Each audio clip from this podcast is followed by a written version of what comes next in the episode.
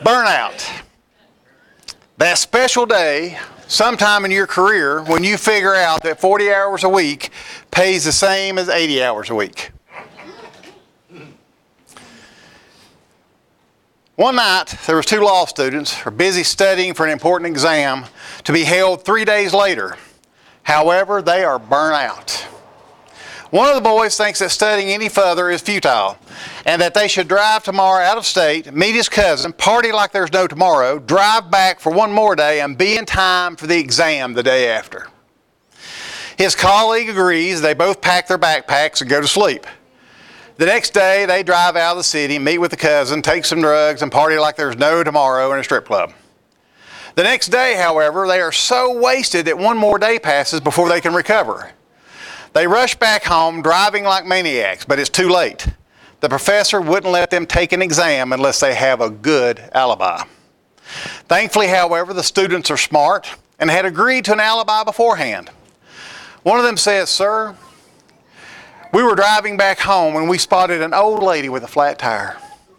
The other continues, We felt so sorry for her, then saw that we had identical tires. So we changed one of her, one of our, her tires for one of ours. The professor is moved and agrees to give them an exam tomorrow. Happy with their victory, they study hard that night until they are confident they will ace any exam. When they approach the professor, he gives them both a piece of paper and then proceeds to lead them to two separate rooms. At the same time, both get a horrible feeling in their stomach. There is only one question which tire?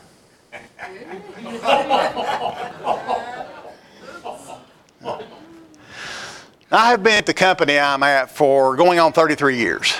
And over that time, we've had a few times when the lights went out. The power went off, we lost our lights, and I'm in a business of repairing electronics, so you have to have electricity. But thankfully, the power would be off just for a very short time, maybe 10, 15 minutes, 30 minutes at the most. And we'd be back up and going, and we would be back at work. Well, as time has gone on, the time that it takes for the power to come back on has grown to where we've actually had to send the crew home for the day because they weren't expecting to get the power back on until late that night. So, as companies do, we talked about well, what is it we need to do, and so it's decided we're going to get a generator and we're going to install a generator. That way, when the power goes off, our lights will stay on and the benches will stay powered up, and the guys can continue to do their work and not have to be sent home.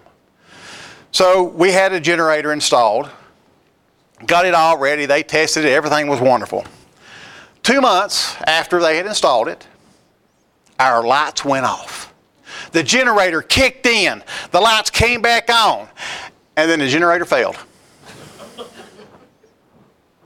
So even with all of our planning, the lights still went out on us.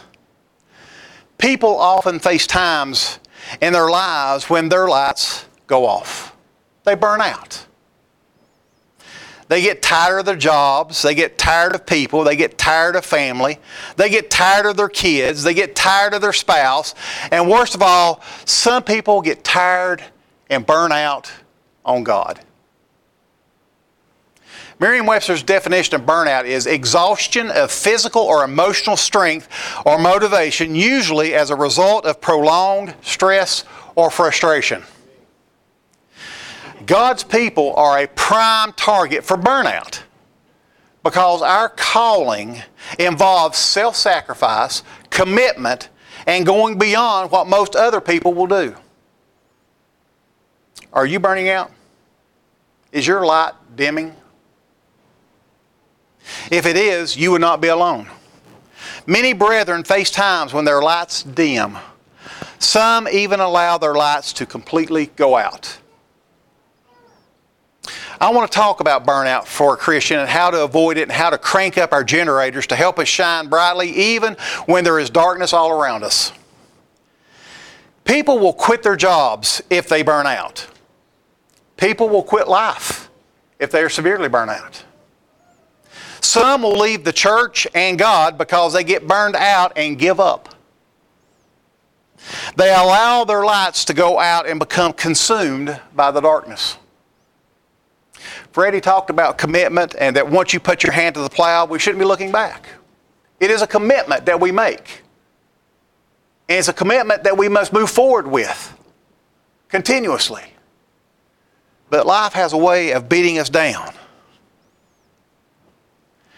But the truth of it is, there is no quitting God. You cannot quit God. And we are told before we accept God's calling that it is a race that we must endure.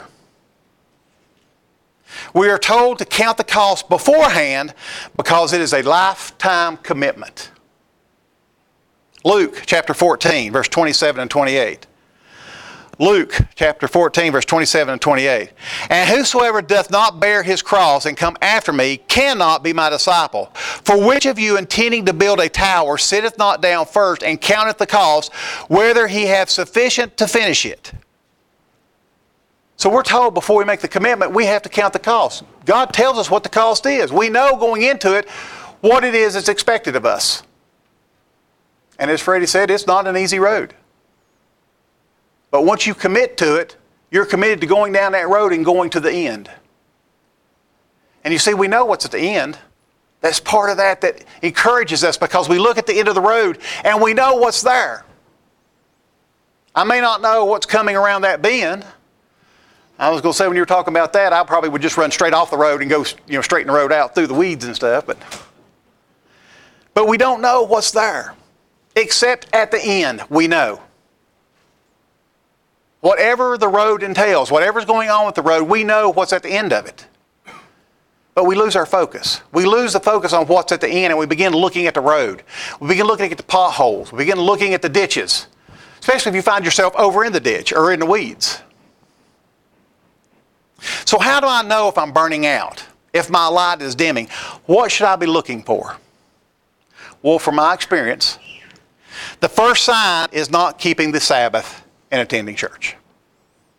From the people I know whose light went out, they stopped attending church on a regular basis. And it started slow. Maybe once, maybe twice. Then it was three times. Then it was a month. Then it was two months. And they just quit coming. And people would sit and go, I, I don't understand. You know, where did they go? Well, I talked to them. Uh, they had this going on, had that going on. So, you know, they were just too busy to come to church. So they just quit coming. And then before long, you don't hear from them anymore. They don't answer your calls when you call. Part of that's because I think there's guilt there. Their conscience is picking at them because you know you should be at church and you're not. And I'm not calling to make you feel bad, I'm calling because I'm concerned. But they're like, I don't want to hear from you anymore because I quit. Church becomes a burden and interferes with your life. You no, no longer look forward to church each week and the fellowship. If you are not attending church, you are not keeping the Sabbath. Le- uh, Le- Leviticus 23, chapter 23, verse 3. This is the contemporary English version. Leviticus 23 3 says, You have six days when you can do your work. But the seventh day of each week is holy because it belongs to me. No matter where you live, you must rest on the Sabbath and come together for worship. This law will never change. There's more than just resting on the Sabbath, there's meeting together with God's people on the Sabbath. To keep the Sabbath, to observe the Sabbath, it's two parts rest and be at church. If you're not at church, you're not keeping the Sabbath. I think a lot of people don't realize that. They're like, oh, but I stayed at home, slept on the couch. Well, that's fine. But you didn't assemble. You didn't come together and fellowship with your brethren. So you didn't keep the Sabbath. Because that's God's law. That's what it says. It's two parts. And we tend to forget that. And so when you begin burning out, that's the first thing. Yeah, I don't feel like going to church. I'll pop a DVD in and I'll watch a DVD. And they feel I'm keeping the Sabbath. But you see, what's happening is they're burning out because they're not getting that fellowship which builds us up, which gives us that energy to continue on. And so they lose that because they're not fellowshipping. As that begins to wane, that, that the Sabbath is more of a burden than it is a joy, starts to affect their lives. Support for the church begins to fall away. Tithing begins to slow or stop. People burning out lose interest in what the church is doing. They don't even care what the church is doing. They don't ask, what's the church doing? What have we done? Have we had any new responses? Has anybody called in? Have we had anybody interested in, in showing up? They don't care. They don't ask those questions because they're not interested in what the church is doing. They, become, they lose interest in the church's activity and in the lives of their brethren. They no longer even really care about the people they were attending church with. They don't say, hey, you know, you weren't in church today. Are you okay? Were you sick? Or how are you doing? Because they weren't in church themselves. How can they ask that question? So they really lose interest in the brethren. They say, oh, did you hear that so and so was sick? No, I hadn't heard that. Well, no, I didn't hear that. What's wrong with him? Well, how are they doing? How's their recovery going? They don't ask those questions because they don't care anymore. They're losing that. They're burning out. So God's people are no longer important to them. They become very critical and negative about the church, its ministry, the other brethren, and in fellowship. They begin to push brethren away and sever their connections so that it's easier to leave the church. Because if we're friends, it's going to be kind of hard just to up and leave you. So I got to push you away.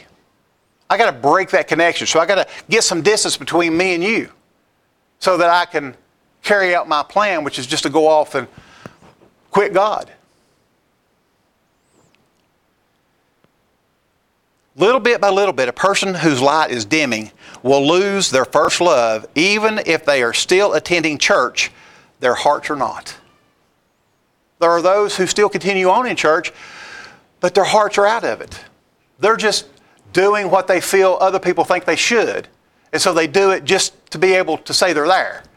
But they don't listen to the sermons. They don't pay any attention to it. They don't really fellowship. They don't grow their friendship with their brethren. They're just kind of there. So in reality, their heart has already left, even though they're physically still here. Now, what I have described is pretty bad. And we look at these things and we say, well, I don't know, maybe, maybe I am starting to burn out. Maybe I'm having that burnout. What do I do about that burnout? We see once again God's Word is great because it actually tells us examples of people who burned out. And what happened to them? James chapter 5. James chapter 5, verse 17. Elias was a man subject to like passions as we are. He was like we are. And he prayed earnestly that it might not rain, and it rained not on the earth by the space of three years and six months. So here's Elijah. He's like praying for no rain, and the rain stops. He also was a man of God. He had a close relationship with God, he had a strong relationship with God. And God used him.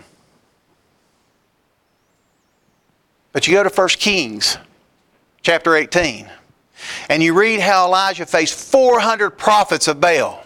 He stood alone before them, challenged and ridiculed them. Then, as a servant of God, performed a stunning miracle. The false prophets were arrested by the people, and Elijah supervised their execution. It was a day that left its mark on the religion of Israel for many years. This was Elijah. This is what he did. He was a man of God. He worked with God. Destroyed 400 prophets of the false religion because God gave him the ability to do it. God performed the miracles and used Elijah. You think, wow, if only. I mean, if that could be me, if God would use me that way, how wonderful would that be? Well, things tend to have repercussions. So Queen Jezebel was furious at the destruction of her religion, determined to destroy Elijah and put a price on his head. Elijah had to flee to a barren wilderness where loneliness and weariness began to get the better of him. He came close to burning out. 1 Kings chapter 19. 1 Kings chapter 19 verse 4. But he himself went a day's journey into the wilderness and came and sat down under a juniper tree, and he requested for himself that he might die. And said, It is enough now, O Lord, take away my life, for I am not better than my fathers. He begged God to take his life. This man who was a prophet of God, this man had done God's work, was at the point where he said, God, kill me. He was at that point of burnout.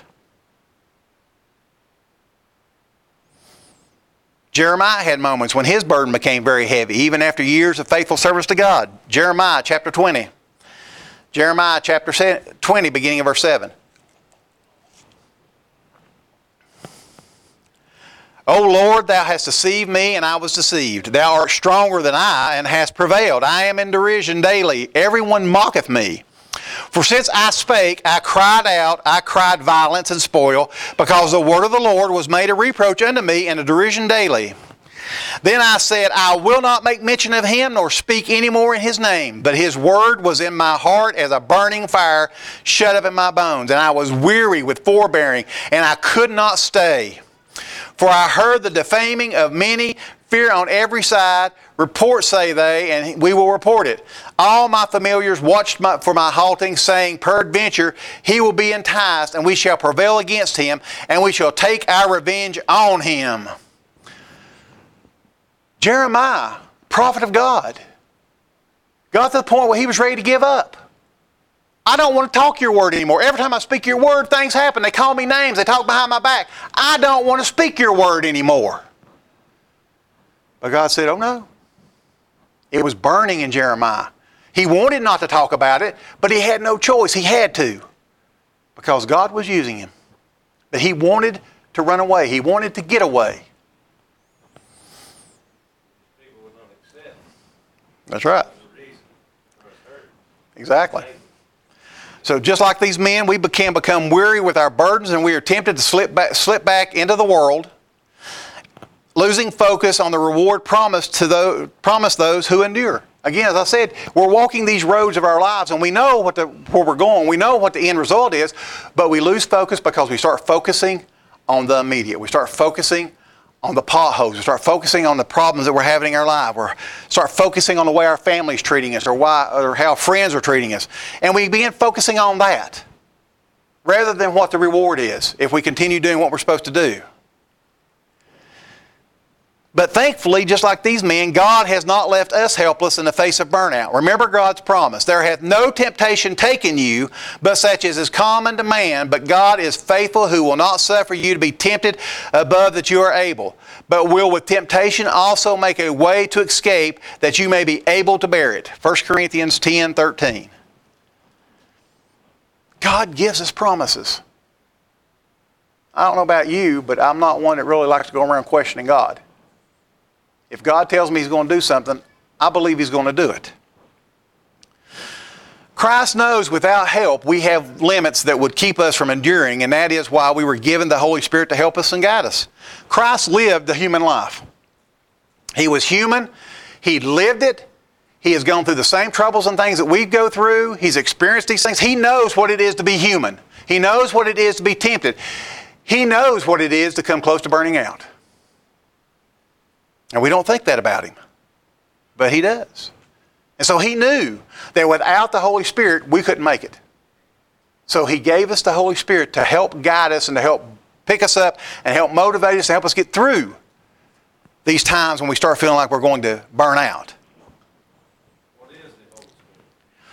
The Holy Spirit? Is God's power that he gives us to help us.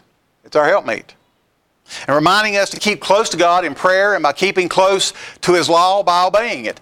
God's Spirit can then flow through us. It's like engine oil preventing the wear that leads to burnout. Would you neglect the maintenance of your car? Would you run your car without oil? Not if you expect it to keep running. You know not to do it. You know you got to put oil in it. Well, it's the same way with our spiritual lives. We have to put the Holy Spirit and help it grow in us and allow it to help us continue running. Just like the oil continues to help keep our car engines running, God's Holy Spirit keeps us running. So we have to make sure we continuously strengthen it and putting it within us. There's one other way we can guard against burnout. Researchers found that in the helping professions, which have a high burnout, it's not inevitable. Some people in the helping professions keep on going year after year producing, and they maintain a healthy attitude toward their work and toward those they serve. How do they cope? The researchers found that one thing these people had in common was the ability to share their feelings of weakness and frustration with others who understood. Successful doctors, policemen, and counselors, counselors will act as props for each other. They have learned how valuable this support can be. Christ knew that his followers would need this kind of relationship. He made special provision for those who might find themselves lonely in the church. Mark chapter 10. Mark chapter 10, verse 29 verse 30. And Jesus answered and said, Verily I say unto you, there is no man that hath left house, or brethren, or sisters, or father, or mother, or wife, or children, or lands for my sake and the gospel's. But he shall receive a hundredfold now in this time houses and brethren and sisters and mothers and children and lands with persecutions and in the world to come eternal life. All that we face now is minuscule compared to what we have waiting for us. Those who finish the race, those who continue on, those who endure, nothing that you face now, no matter what the problem is, no matter what it is you go through, what's waiting for you causes everything else to pale in comparison. There was an article in the 1980, March 1980 Good News magazine, and it was entitled How You Can Avoid Christian Burnout. It said, It may sound simplistic, but one of the best defenses we have against burning out is the close friendships we can build with our brothers and sisters in Christ. Fellowship and friendship are not a substitute for the Holy Spirit in contact with God, but they are a supplement. Just as the Holy Spirit is a down payment or foretaste of what we shall eventually have, the friendships we can make now with each other can be a foretaste of the close spiritual family relationships we will share for all eternity. So a Christian is not helpless in the face of burnout. God called us to live forever. Why then should we self destruct before our eternal life has even begun? Maybe there is just one time when a person is entitled to feel burned out. Mr. Armstrong, when describing how God brought him down to repentance, said that he came to realize that he was nothing but a burned out hunk of junk. We can all identify with that. But that is before baptism, before that past is forgiven, and we are begotten with the Holy Spirit that gives life. From then on, life will still have its ups and downs, but it should never again collapse into helpless defeat. But even so, the prophecies show that some of us will continue to burn out, quietly, unexpectedly, giving up to become as useless and disappointing as a burned out light bulb.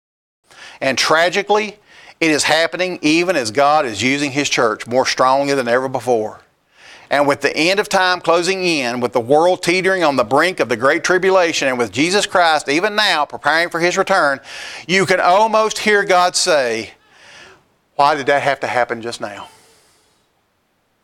Why did you have to burn out right now? You're so close. Why did it happen? Brethren, stay fast, endure, and take guard against burning out. Because what good is a light that doesn't shine?